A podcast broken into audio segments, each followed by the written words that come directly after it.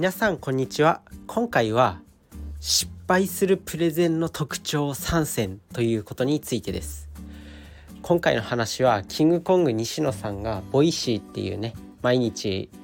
そういうアプリでラジオ配信してるんですけど、まあ、その話がとっても勉強になったのでもう丸パクリして発信していきたいんですけど、まあ、自分自身も覚えておきたいし、まあ、少しでも多くの人に知ってもらえればめちゃくちゃいい情報を共有できることになるんで、まあ、そちらについてお話ししていきたいと思います。まあ、それでは結論から言ってしまうんですけど失敗するプレゼンの特徴3つはまず1つ目が制限時間オーバーで2つ目っていうのがプレゼンの最初にクイズを出すで3つ目っていうのがプレゼン資料が雑ということですね。まあ、それぞれ一つずつ解説していくんですけどまず制限時間オーバー1つ目の制限時間オーバーっていうことなんですけど、まあ、プレゼンとか、まあ、いわゆるピッチ、まあ、短いプレゼンで相手に企画を通したりとか、まあ、そういうのがピッチって呼ばれるものなんですけど、まあ、要はプレゼンプレゼンには制限時間があるんですよ、まあ、大抵の場合。まあそりゃプレゼンって企画を通すために、まあ、一般的にこう偉い人とかあとはこう決定権を持ってる人に対して、まあ、たくさんの人がね、まあ、この企画をやりたいんですとかそういう夢を持った人たちが、まあ、こうプレゼンをするわけ。でその中たくさんの人がプレゼンした中からあこれいいんじゃないかって言って、まあ、決定権を持った人たちが、まあ、選んでいくわけなんですけど、まあ、そんな中でやっぱ制限時間オーバーになったりするともう論外なんですよね。でまあ西野さんがおっしゃってたのはまあそう伝えたいことが伝わればいいわけでまあそんな無駄な話とか雑談とかは望んでないんだっていうことをおっしゃっていてあまあまさしくそうだなと思ってでまあ一つ目がその制限時間オーバーには気をつけた方がいいよっていうまあ、伝わ要件が伝われば別に制限時間が3分とかって設定されてたら、まあ、要件が伝われば要は1分とかでもいいわけで例えば3分っていう制限時間が与えられてたら、まあ、話は2分20秒ぐらいで整理するのがいいよっていうふうに言ってました。ということで1つ目が制限時間をオーバーしないようにしようということです。で2つ目がプレゼンの最初にクイズを出すっていうこと。まあこれね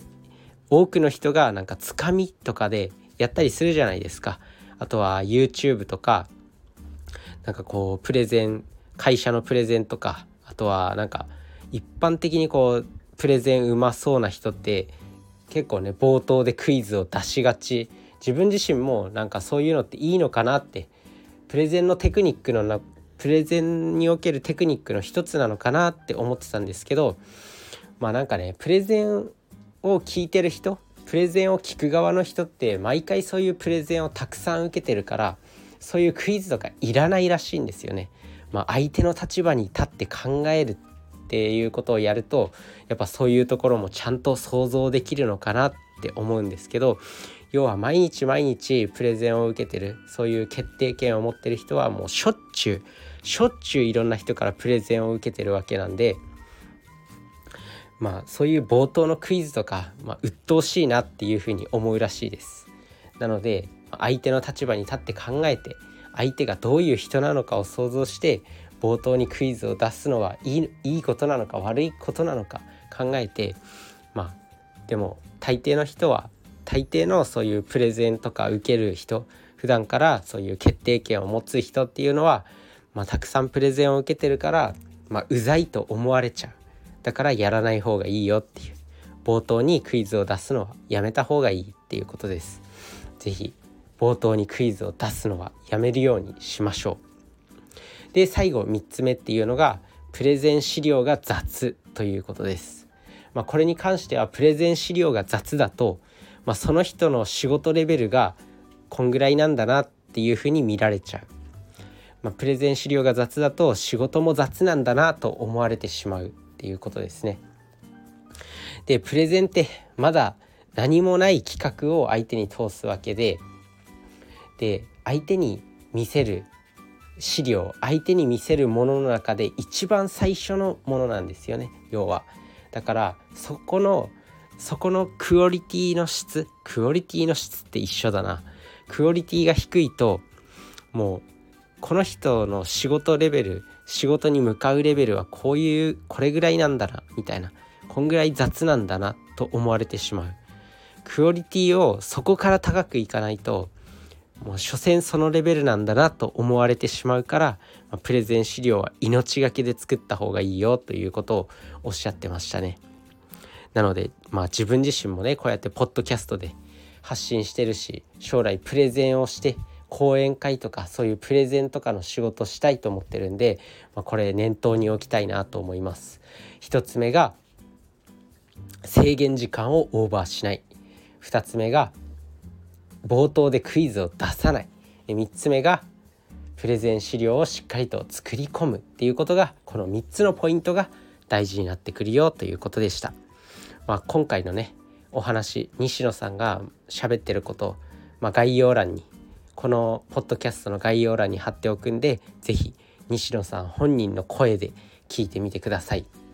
まあ、そんな感じで自分自身もやっぱ一個一個意識していかないとなと思います一つ目の制限時間に関してはやっぱり自分自身は今何者でもないしただの人っていう感じなんでポッドキャストに関してもやっぱダラダラ喋って喋ってたらダメだなと思います。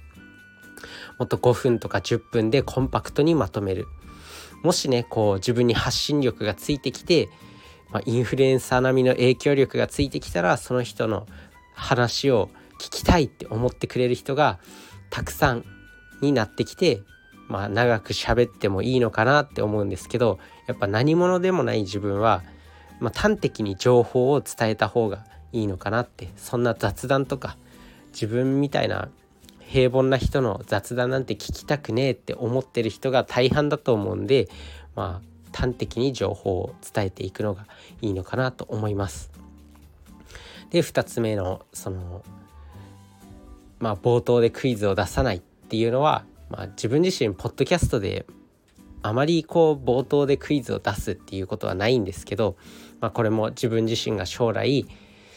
プレゼンをすることになった時に気をつけていきたいポイントだなって思います。で3つ目のプレゼン資料が雑っていうのは、まあ、プレゼン自分が作る時まあポッドキャストに関しては声だけなんでまあ、本当に喋りの型っていうの喋りの型とあとはシンプルに伝えるっていうところが、まあ、ある程度のポッドキャストの質っていうものを担保する、まあ、重要な要素なのかなって思うんでそこら辺をしっかりと質を高めたポッドキャストを発信していきたいなと思います。あとはシンプルに自分がこう会社とか将来プレゼンする時にプレゼン資料をしっかりと作り込んでいきたいなと思います。ということで今回のお話は失敗するプレゼンの特徴と、まあ、それを改善するためには、まあ、反対のことをすればいいよねっていう話をしてきました。1個目がまあ1つ目が何だっけえっ、ー、と制限時間をオーバーしない2つ目っていうのが冒頭でクイズを出さない3つ ,3 つ目がプレゼン資料を雑に作らないっていうことです。是非意識してみてください。それじゃあね、バイバーイ。